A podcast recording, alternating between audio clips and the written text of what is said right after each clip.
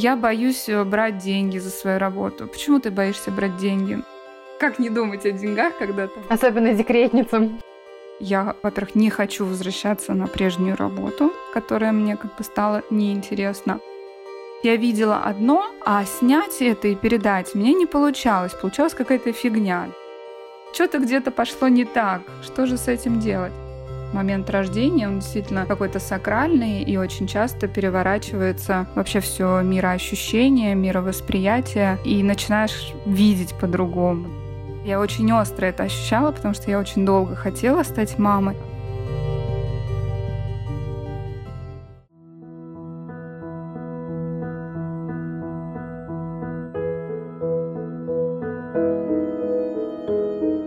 Всем привет! Это подкаст «Нескучный декрет». Меня зовут Алёна Богданова, я журналист и мама сына Миши, которому недавно исполнилось 1,5 года.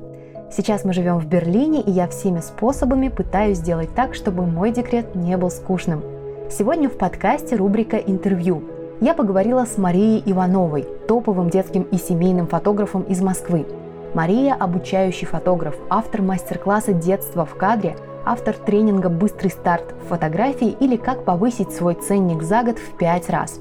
В прошлом году Мария вышла в топ-100 детских фотографов мира. Она сотрудничала с такими компаниями, как Sony, Фонд Традиции Отечества, Ассамблея народов Евразии и многими другими. К слову, то, что фотографировать детей – ее призвание, она поняла именно будучи в декрете. Поэтому сегодня мы поговорим не только о хитростях, которые помогут вам провести отличную фотосессию своему ребенку, но и про то, как из просто мамы, которая неровно дышит к фотографии, стать настоящим профессиональным фотографом. Именно так когда-то это и сделала Мария.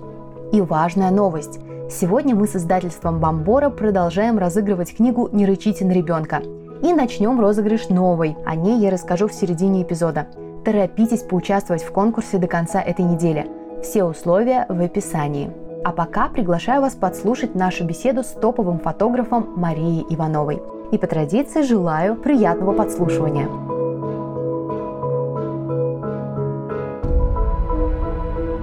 Я, во-первых, Мария, хочу вас очень поблагодарить за то, что вы нашли время для того, чтобы со мной поговорить. Очень приятно будет с вами пообщаться, познакомиться. Да, это взаимно. Ну, вообще так получилось, что в моем подкасте все, кто со мной разговаривают, мамы или папы. Поэтому я бы хотела немножечко, чтобы вы рассказали о себе как о маме. Да, мама я стала 6 лет назад. Буквально на прошлой неделе мы отмечали как раз день рождения моей дочки. Ее зовут Варвара, но я называю ее Барбариска. Это ее подпольная кличка. У меня в блоге все знают ее так. Вот, и в принципе ей очень подходит это имя. И действительно именно с ее рождения началось мое становление как фотографа детского, потому что фотографией я увлекалась с 2011 года. Но это было так, как хобби, просто в дополнение к офисной работе. И я снимала все подряд. То есть просто я чувствовала красоту этого мира, и мне хотелось ее как-то передать, но не было какого-то конкретного, четко оформленного направления. И поэтому именно когда у меня родилась дочка, да, как у многих мам это происходит, вот этот момент рождения, он действительно какой-то сакральный и очень часто переворачивается вообще все мироощущение, мировосприятие, и начинаешь видеть по-другому, да, все чувствовать по-другому, действительно как будто новая жизнь какая-то. И тогда, на тот момент моя камера пылилась, наверное, пару лет уже где-то в кладовке, я ее достала, и просто, то есть я не могла не снимать каждый день. Она везде рядом лежала со мной, я всегда снимала, потому что мне хотелось запечатлеть именно каждый день, каждый миг. Я видела вот эти стремительные изменения. Я очень остро это ощущала, потому что я очень долго хотела стать мамой, а несколько лет мы к этому шли. И я настолько остро все это чувствовала и переживала, мне было важно выразить это и как-то сохранить вот эти мгновения. Да, у меня даже сейчас в профиле первая строчка, да, мой девиз «Поймать и сохранить мгновение».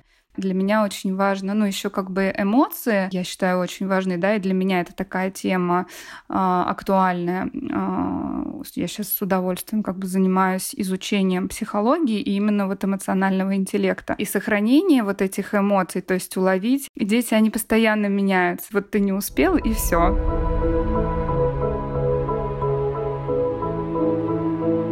Как вы профессионально уже начали заниматься фотографией? Ну и вот где-то в течение первого года я снимала ее каждый буквально чих, там поворот, все изменения. Она там головку подняла, вот поползла, села, стала первые шажки. Но когда ей исполнился год, за этот год у меня произошла огромная трансформация. Я за это время вообще зашла в Инстаграм.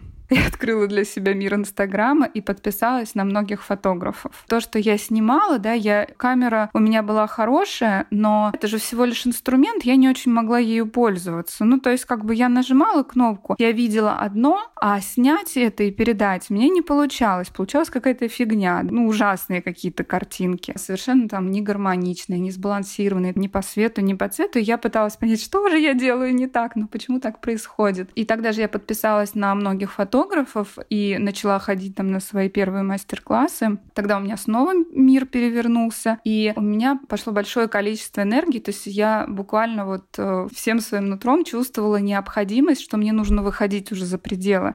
Во-первых, моя дочка, то есть одной модели мне было мало, плюс ее год, она уже стала ходить и даже убегать от меня, да, уже показывала как-то не та куколка, которую ты положил и фотографируешь, да, все, это у нас уже пошел там первый этап сепарации, она стала показывать, что она отдельная личность, может там от меня ползти, может не хотеть фотографироваться. А я поняла, что мне настолько интересен этот процесс, что я, во-первых, не хочу возвращаться на прежнюю работу, которая мне стала неинтересна. И более того, да, именно фотографии я хочу уже переходить на новый уровень. Тогда я решила, что я попробую себя в коммерческой фотографии. Я объявила кастинг, стала искать модели для первых своих творческих съемок, которые были, условно, бесплатными. Сейчас это называется ТФП-съемки, работа за результат. С этого все и началось. И как-то очень быстро у меня завертелось, потому что я сама по себе такой человек. У меня даже был тренинг, потом «Быстрый старт в фотографии». И когда я за год повысила свой ценник в 5 раз. У меня съемки начинались, символическая цена там стояла 2000 рублей. Через год я сформировала пакеты услуг, и стоимость такого пакета под ключ семейной фотосессии, она уже составляла 25 тысяч рублей к концу года. То есть я, в принципе, повысила ценник даже более чем в 5 раз.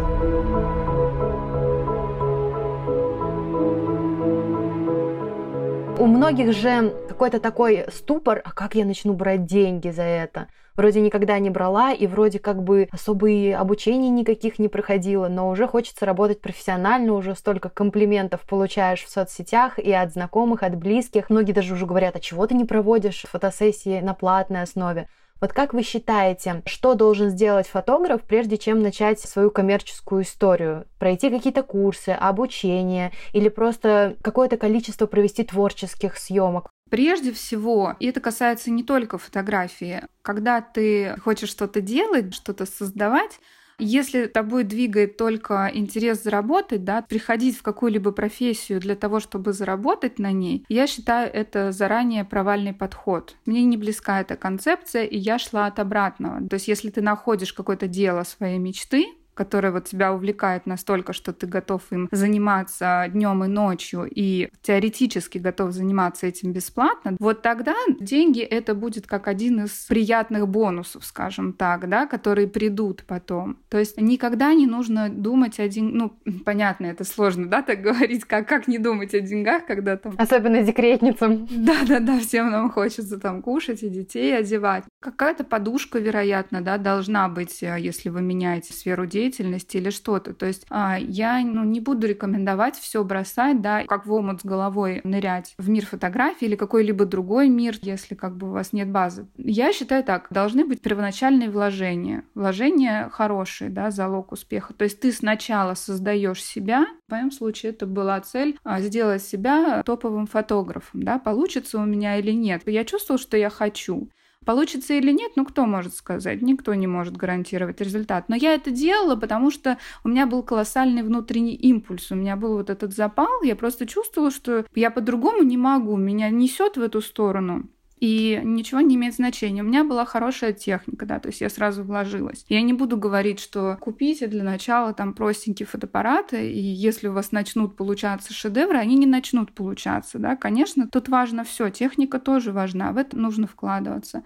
Нужно наработать себе хорошее портфолио. Когда ты нарабатываешь это портфолио, ты тоже вкладываешься. Вот первый год это у меня была просто вот какая-то колоссальная гонка такая. Бесконечные съемки, просто марафон, череда съемок. Ну, не прям каждый день были, конечно же, перерывы. Но надо понимать, что минимум несколько раз в неделю все время какие-то идеи, я куда-то с кем-то договаривалась, какие-то планы, мы их реализовывали, искали реквизиты, искали места новые, интересные, искали возможности. И все это я транслировала в Инстаграм. Про это тоже не нужно забывать, да, то есть фотограф, он не просто фотограф. Ты можешь быть прекрасным художником, да, но если ты не умеешь продавать свои картины, да, или если у тебя нет товарища, да, который тебе в этом помогает, то никто о тебе не узнает, да, и ты как бы рискуешь так и остаться неизвестным. То есть тут работа по многим фронтам, по многим направлениям. И она, конечно, требует больших вложений и временных энергозатрат. Но такая работа, да, в таком режиме, она, конечно, приносит свои плоды, приносит результат. Когда ты проактивный, вот так вот постоянно на опережение действуешь сам вот в своей вот этой сфере, да,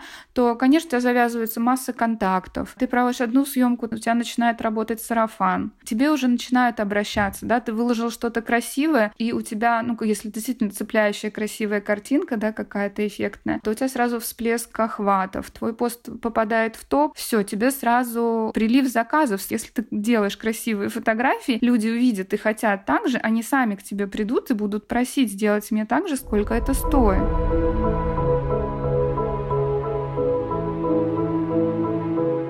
По поводу учебы, как вы считаете, прежде чем начать брать деньги за фотосессию, фотографу обязательно пройти какое-то обучение?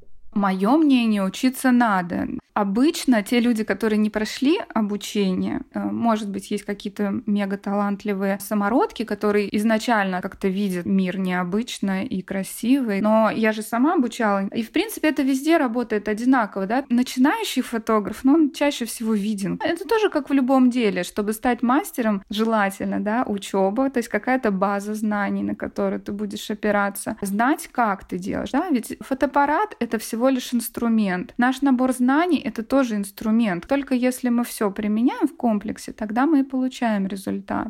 И очень многие же хотят учиться, хотят работать, они покупают курсы, но есть еще такой момент. Пришли там ко мне на мастер-класс 10 человек. Я говорю всем одно и то же, но из них, например, 2 человека тут же берут и действуют. Кто-то послушал и ушел, кто-то вообще там проспал, кто-то пришел просто приятно провести время, пообщаться с единомышленниками. Очень многое зависит от человека. На мой взгляд, учиться обязательно. Я сама проходила сначала базовый курс по фотографии, потому что когда я купила в 2011 году фотоаппарат, зеркальную, первую зеркальную камеру, тоже я искала там кнопку шедевра, не нашла. И я думаю, ну, что-то где-то пошло не так, что же с этим делать? И тогда я записалась на курсы фотошколу. Я 3 месяца ходила 3 раза в неделю, у нас были по 3 часа. Можно учиться самому, есть инструкция к фотоаппарату, есть ролики, но это нужна большая самодисциплина. Не все люди ею обладают, к сожалению. Поэтому, ну, на мой взгляд, лучшие вложения в себя, лучшие инвестиции, да, это идти как бы как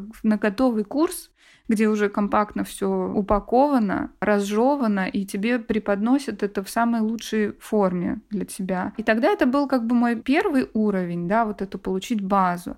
А потом уже, когда я определилась с нишей, и это произошло у меня через 4 года, уже была вот выбрана вот эта узкая специализация, детская фотография. И уже ходила на детские мастер-классы, потом смотрела обучение, очень много же бесплатной информации. Тогда еще не было столько марафонов. Да, вот сейчас как бы все карты в руки, эти бесплатные марафоны для фотографов, я сама в них выступала спикером не раз. Ты действительно даешь людям массу полезной информации. Но удивительный феномен, да, люди не всегда ценят то, что бесплатно. И очень многие просто игнорируют. То есть, опять же, вот тут тоже нужна дисциплина. То есть, если человек хочет, если он горит этим, он будет это брать и будет делать. Если этого нет, тогда этот фотограф, она растворяется там в семье, ну, распыляется вниманием, да, на много каких-то других сфер. Поэтому тут такая история. На мой взгляд, да, обучение нужно. Сколько? Никто не может сказать. Вообще, я считаю, что мы учимся всю жизнь. И ждать какого-то момента, чтобы начать... У меня все было параллельно. Я не ждала. И не призываю ждать никого, потому что я знаю девочки, которые мне приходили, они кто-то 10 лет там занимаются фотографией, и они все на том уровне, что... Да, я хочу заниматься, это мое дело, но я не готова еще брать деньги, да, я вот не чувствую в себе вот этой уверенности. И тут уже, кстати, больше дело не в фотографии, не в уровне владения, да, здесь уже ментальный уровень, это наша психика, почему я сейчас тоже очень увлекаюсь психологией. Больше нужно идти копать там, да, и работать с уверенностью над собой. Как раз вот этот мой путь фотографа, становление себя как фотографом, он дал мне очень много еще и в других совершенно вот разных сферах. Например, когда я стала обучать, я поняла, что я очень стеснялась, как многие, выйти на сцену и что-то сказать.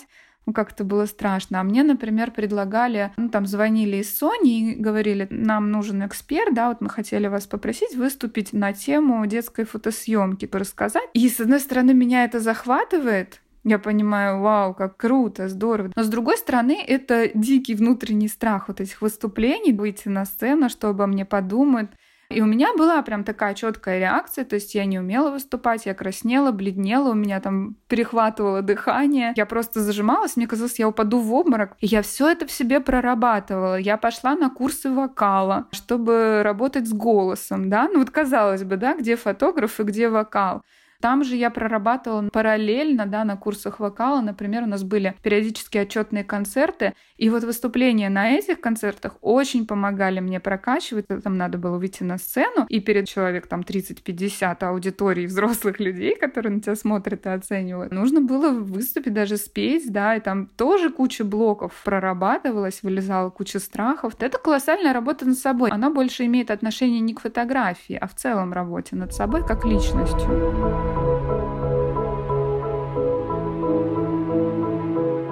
Вот, подводя итог, что мы можем посоветовать девушкам, которые сейчас нас слушают, возможно, они мамы в декрете, которые фотографируют регулярно, но пока не начали заниматься обучением. Давайте по шагам, да, мы начинаем сначала с того, что ищем какой-то курс. Во-первых, слушать только себя и идти туда, где тебе откликается. Не нужно идти в фотографию просто из-за того, что у тебя, например, подружки купили фотоаппараты и начали фотографировать, а прислушаться к себе. То есть нужно поймать вот этот какой-то импульс. Ух ты, мне вот это интересно. Вот я смотрю, и меня прямо цепляет. Вот я хочу туда. Даже, может быть, зависть. Вроде бы отрицательное чувство тоже можно использовать эту энергию для того, чтобы себя подтянуть куда надо. То есть прежде всего прислушаться к себе и понять, что действительно ваше. Да? И когда вот вы уже поймете, да, вот я хочу туда. И развиваться в этом направлении. И тут главное никого не слушать. Слушайте только тех, кто уже достиг успеха в этой сфере. Больше всех были в шоке, когда я решила сменить стабильную работу на вот эту неизвестность. Конечно, мои родители, в частности, мама, папа, больше поддержал. И чего я только тогда не выслушала. Но я выбрала свою жизнь. А слушать, я считаю, надо тех, кто действительно тебе откликается в этой области. Если они проводят какое-то обучение, и оно тоже тебе откликается, иди туда и спрашивай их совета. Как обычно, в середине выпуска я ненадолго прерываю эпизод, чтобы попросить вас поставить нескучному декрету свою оценку или просто лайк и оставить отзыв или комментарий. Это очень вдохновляет и дает силы продолжать и не останавливаться. И к тому же это позволит сделать так, чтобы у подкаста стало еще больше слушателей. В описании к этому эпизоду есть ссылка на электронный кошелек. Поддерживайте подкаст и получайте уникальный контент. В благодарность за поддержку каждому донатору я буду открывать доступ к полным версиям выпусков, в которых гораздо больше пользы, чем в общедоступных эпизодах. А если у вас есть бизнес, пишите на почту или в директ моего Инстаграма. И давайте сотрудничать. А теперь расскажу вам о книгах, которые мы разыгрываем на этой неделе с издательством «Бомбора». А первый вы уже знаете «Не рычите на ребенка». Подробнее об этом бестселлере слушайте в предыдущем эпизоде. Вторая книга, которая теперь тоже участвует в конкурсе, называется «Дети и деньги». Написали ее сингапурские бизнесмены, не только эксперты в сфере финансов, но и папы. Прочитав ее, вы узнаете, выдавать ли детям карманные деньги, платить ли за выполнение обязанностей по дому, покупать ли ребенку брендовую вещь, когда у него есть похожая, но не такой престижной марки. Зачем учить детей инвестировать деньги? Как научить своего ребенка быть благодарным за все, что имеет, если у его друзей и одноклассников еще больше? Получить этот кладезь полезной информации можно совершенно бесплатно. Просто расскажите о нескучном декрете у себя в Instagram Stories или в посте. А если вы слушаете меня в Apple подкастах и еще не оставляли отзыв там, то сделайте это и пришлите скриншот в директ моего Инстаграма. автор самых приятных слов о нескучном декрете получит обе книги абсолютно бесплатно, а абсолютно все участники конкурса 15% скидку на покупку этих книг. Обязательно участвуйте в розыгрыше, но сперва давайте дослушаем этот эпизод. Возвращаемся к моему разговору с Марией Ивановой. И параллельно с обучением уже можно как бы себя рекламировать как профессионала? Или чуть попозже начинать? Конечно, но самореклама, вот я изучала и маркетинг, поизучала, и в любой сфере, где ты себя продвигаешь, тебе нужно свои услуги уметь продавать, Когда я изучала маркетинг, то есть и получается такая история, что как вот в сфере фотографий, я очень часто видела, девочки, начинающие фотографы, выкладывают посты в Instagram, как они себя продвигают. На этой неделе я готова взять съемку, приходите ко мне фотографироваться, и выкладывать что-то такое средненькое. Как себя надо продвигать? Надо снять что-то бомбическое, то есть вот замути какой-то крутой творческий проект, выложи это с любым каким-то позитивным текстом. У меня это срабатывало так, когда ты выкладываешь «приходите ко мне на съемку», минимальный отклик, никто к тебе не придет на съемку. Но тогда, когда все, что ты транслируешь, люди чувствуют, что это действительно круто, им это откликается, то даже если ты напишешь свои мысли по поводу чего-то, развлекательный какой-то пост и супер картинку, которая вау, вот тогда люди начинают тебе писать: «А сколько у вас стоит съемка? Мы бы хотели посниматься у вас». Вот так это работает. И, на мой взгляд, это самый крутой уровень маркетинга. Поэтому, если есть какие-то такие, на начальном пути вы чувствуете блоки, то я бы рекомендовала параллельную работу, возможно, даже с психологом. Либо какой-то тренинг, личностного роста, какую-то литературу можно почитать. Но самое эффективное — это найти себе какого-то психолога, и с ним прорабатывать свои внутренние какие-то, может быть, болезненные ситуации из прошлого, которые привели вас к тому, что у вас эти ограничивающие установки в голове сидят, что я боюсь брать деньги за свою работу. Почему ты боишься брать деньги? Либо ты считаешь, что ты недостойная, кто-то твою самооценку принизил в какой-то момент, может быть, обидел. Вот с этим нужно работать. Вот работай над собой, и люди будут реально к тебе тянуться и хотеть с тобой сотрудничество и все остальное.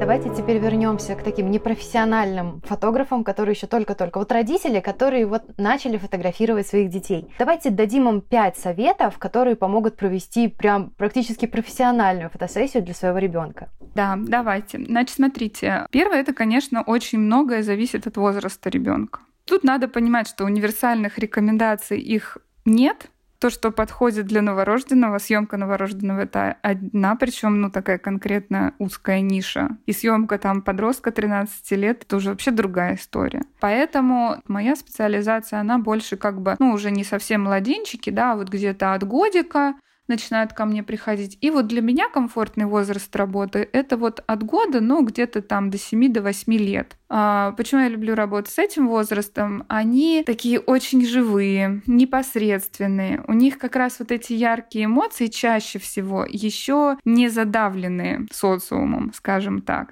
Потому что, после 8, уже в школу даже, когда они идут, на них, уже на многих детках видно, что они уже стесняются где-то чего-то, замыкаются, камеры боятся, или незнакомый человек. А когда малыш 3-летний, он живет в своем каком-то потоке. Вот с ним как раз очень классно работает эта история про ловить эмоции, запечатлевать эти какие-то моменты непосредственно живые, не постановочные, ой, смотри, какой красивый куст с цветами, встань к нему, я тебя с ним сфотографирую. И задача как раз у нас, в принципе, будет, нам нужно уметь совместить правильное время съемки, место съемки, подготовить своего малыша по одежде, то есть чтобы он вписывался в наше место съемки, то есть место съемки и одежда должны сочетаться. Поскольку я снимаю в основном на природе, у меня и одежда чаще всего, она такая, ну и стиль такой природный, да, это природные ткани и сочетания. Вот на лето я очень люблю лен, хлопок. Помимо того, что это ткани фактурные, и они очень красиво смотрятся в кадре, они еще очень хорошо при правильном свете,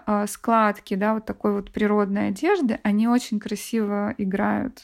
И получается как раз такой эффект, да, ну, атмосферность вот этой вот фотографии рождается. Это сочетание факторов, оно и дает нам лучший результат. Как мы выбираем время съемки? Мои рекомендации родителям.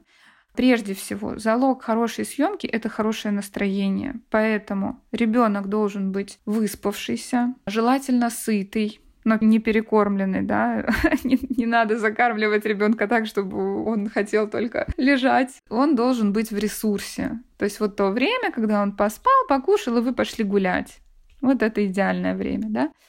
У ребенка в это время, да, у него просыпается такой вот инстинкт открывателя. Он познает мир. Вот вы идете там со своим ребенком на прогулку, он начинает хватать палки, камни, там, ну, куда, смотря, ну, идем мы в парк, да, в какой-то красивый. И вот теперь вот самая сложная задача, что желательно, чтобы это время было либо рассвет, когда солнце встает, либо закат. И вот тут как бы бывают сложности, да, потому что рассвет и закат в нашей полосе, они меняются. И получается, что ну, вот летом, когда тепло, да, рассвет, он, ну, например, в 4 часа утра. Понятно, что в 4 часа утра мало какая мама поведет своего ребенка, уже выспавшегося и покушавшего, любоваться красотами. Но зато к закату это вполне можно сделать. Да? То есть чаще всего поэтому как бы для семейных фотосессий мы выбираем именно вечерние такие семейные фотопрогулки на природе. И вот красивый вот этот закатный свет, еще это называется золотое время фотографа, да, этот свет, он мягкий.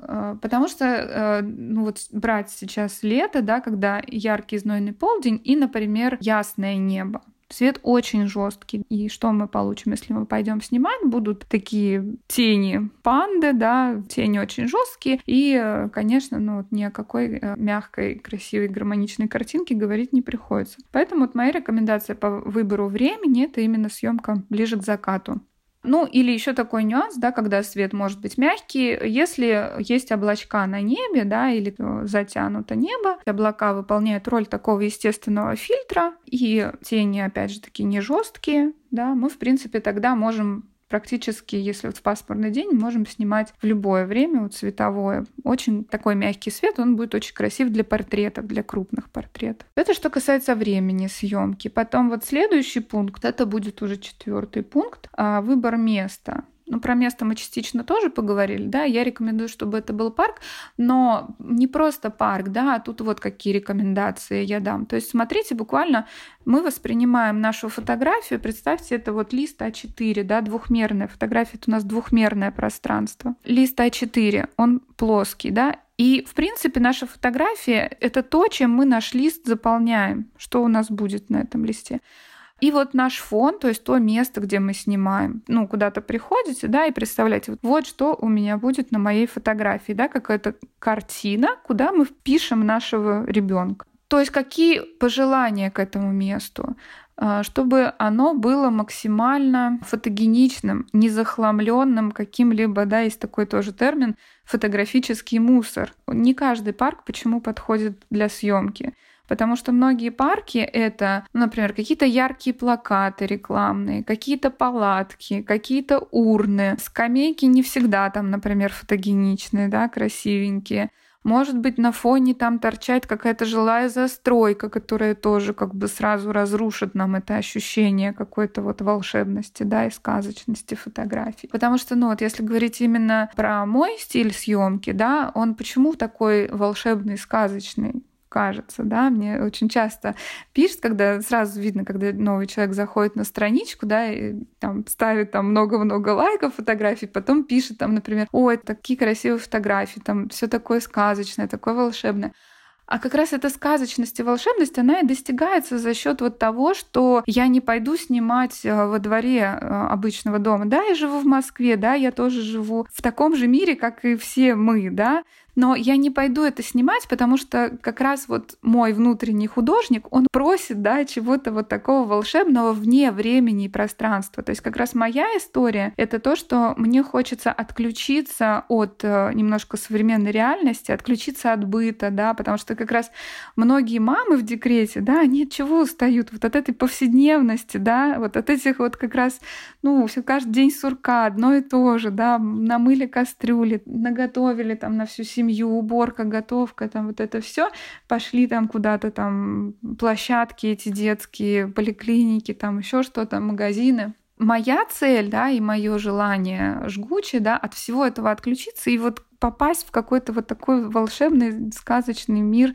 Тот образ детства, да, который у меня сложился вот с моего детства, из прочтения там книг, да. И поэтому, когда я выбираю место для съемки, да, мне важно, вот, чтобы это было просто какой-то уголок природы, да, нетронутый, желательно, что-то красивое. Пусть это будет цветущее поле или берег озера, какого-то водоема. Очень много, на самом деле, таких уголков можно найти. И в Москве тоже есть такие места, но это чаще всего это какие-то вот большие такие хорошие ландшафтные парки, вот типа Коломенского, почему оно так пользуется популярностью. Маленькие такие скверики районные, они редко подходят, честно говоря, да, для этой истории. То есть при выборе места съемки важно именно выбрать еще такое место, да, где у вас на фоне не вылезают столбы какие-то или провода, или еще что-то. Следующий пункт у нас это вот выбор одежды. Соответственно, опять же, чтобы вот создать такую какую-то волшебность, атмосферность и сказочность на фотографии, очень важно нам уйти вот от этого современного реального быта. И поэтому современную там одежду, она чаще всего ярких цветов, каких-то с принтами, кричащих таких, но часто такая спортивная. Я для фотографий, для своих не беру.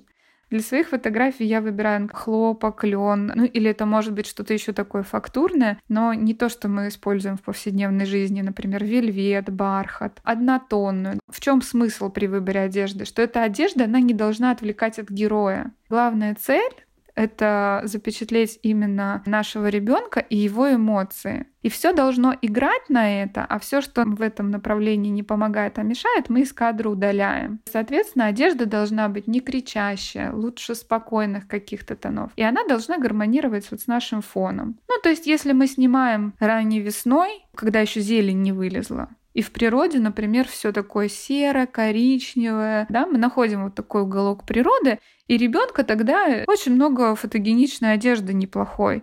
Брючки какие-нибудь коричневых, да, все оттенки коричневого, серый, природный, да, вот такие, может быть, зеленый, но не яркий, а такой болотный. Вот такого плана это идеально подходящая одежда, да, то есть вот во что-то такое стильненькое, так, вот такое красивенькое одеваем малыша и вот снимаем, да. Если это что-то цветущее, вот как сейчас там летом, да, уже ярко-зеленая зелень, вот. Ну, например, там вот в начале мая, когда было цветение в яблоневых садах, да, возьмем те же самые, начинают цвести яблони. Вот оденьте там свою семью детей во что-то, вот можно либо белое, подойдет уже, да, так обычно черное. Белое я не рекомендую, что они слишком контрастные.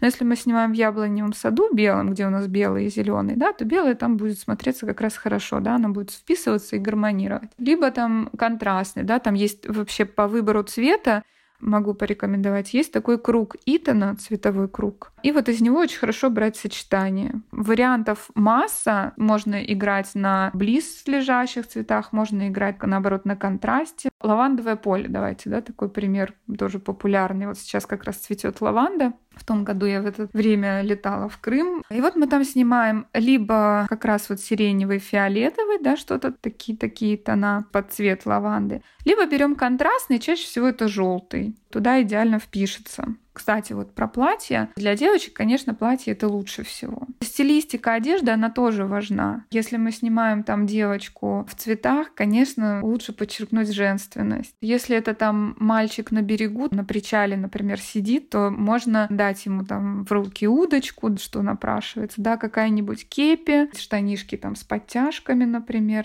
Выбор одежды, он плавно перетекает в подбор аксессуаров. Аксессуары для съемки тоже важны, но тут важно соблюдать меру и не переборщить, потому что как совсем отсутствие, да, может быть плохо, так и перебор с аксессуарами — это еще хуже. То есть хуже нет, когда в Коломенском пледы, самовары, чашки, чайники, багеты, фрукты, бутылки с вином, все в одном кадре. Вот. Это, конечно, ужасная история. Важно иметь чувство меры, баланс между необходимо и достаточно. И ребенок на причале, да, что мы ему можем... Вот, ну, сразу картины какие-то вспоминаются. Удочка, кепи, там, да, штанишки какие-то. Я очень люблю разувать детей, если погода позволяет, вот эти вот ножки, да, которыми он болтает, например, и брызги поднимать. Все, и вот это уже готовая история. И причем вот эта история, она уже живая. Если мы идем фотографироваться, нужно морально к этому подготовиться, да, и дать ребенку полный карт-бланш, чтобы он жил и взаимодействовал со всей окружающей обстановкой. Потому что иначе, ну, только так вы можете получить живые фотографии и живые эмоции. Если вы будете ребенку все запрещать, там, не садись на землю, не снимай обувь, да, там, какой там побег босиком по траве, то у вас и будет вот такой вот зажатый ребенок, да, который будет стоять по стойке смирно и заученно смотреть, улыбаться в камеру. Выбор тут, что вы хотите. Живых фотографий или чистого ребенка. Тут, конечно, нужно для себя определиться. Да, очень интересно. Прям я даже конспектирую себе как мама. Ну, это, в принципе, подпункты моего мастер-класса «Детство в кадре». Да, пока у меня перерыв, я творчески, я отдыхаю. И сейчас больше как-то ушла в изучение психологии. А так вообще вот, да, был период, когда я очень много мастер-классов проводила, и вот как раз это, в принципе, были основные такие пункты, которые мы подробно обсуждали, раскрывали.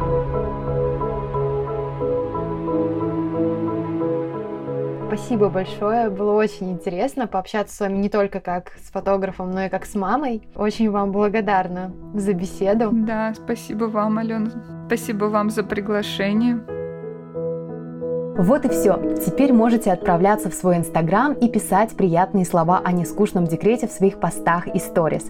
И если еще не оставляли отзыв в Apple подкастах, сделайте это и присылайте скриншот в директ моего Инстаграма. Все, кто выполнит хотя бы одно условие, автоматически станут участниками конкурса и получат 15% скидку на покупку книг «Не рычите на ребенка», а также «Дети и деньги». Ну а тому, чьи слова тронут меня до глубины души, отдам обе книги абсолютно бесплатно. И еще одно важное сообщение. Если вы хотите стать участником подкаста и вам есть что сказать, дополнив тему этого или какого-то другого эпизода, запишите голосовое сообщение в директ моего Инстаграма. Самые интересные реплики я буду публиковать в новых эпизодах и обсуждать вместе с моими собеседниками. Давайте делать полезный подкаст вместе. Подписывайтесь, чтобы не пропускать следующие выпуски. Ставьте лайки на Яндекс.Музыке и приходите в группу газеты «Метро» во ВКонтакте, если любите слушать подкасты там. Всем хорошего дня, а тем, кто в декрете, особые лучи поддержки.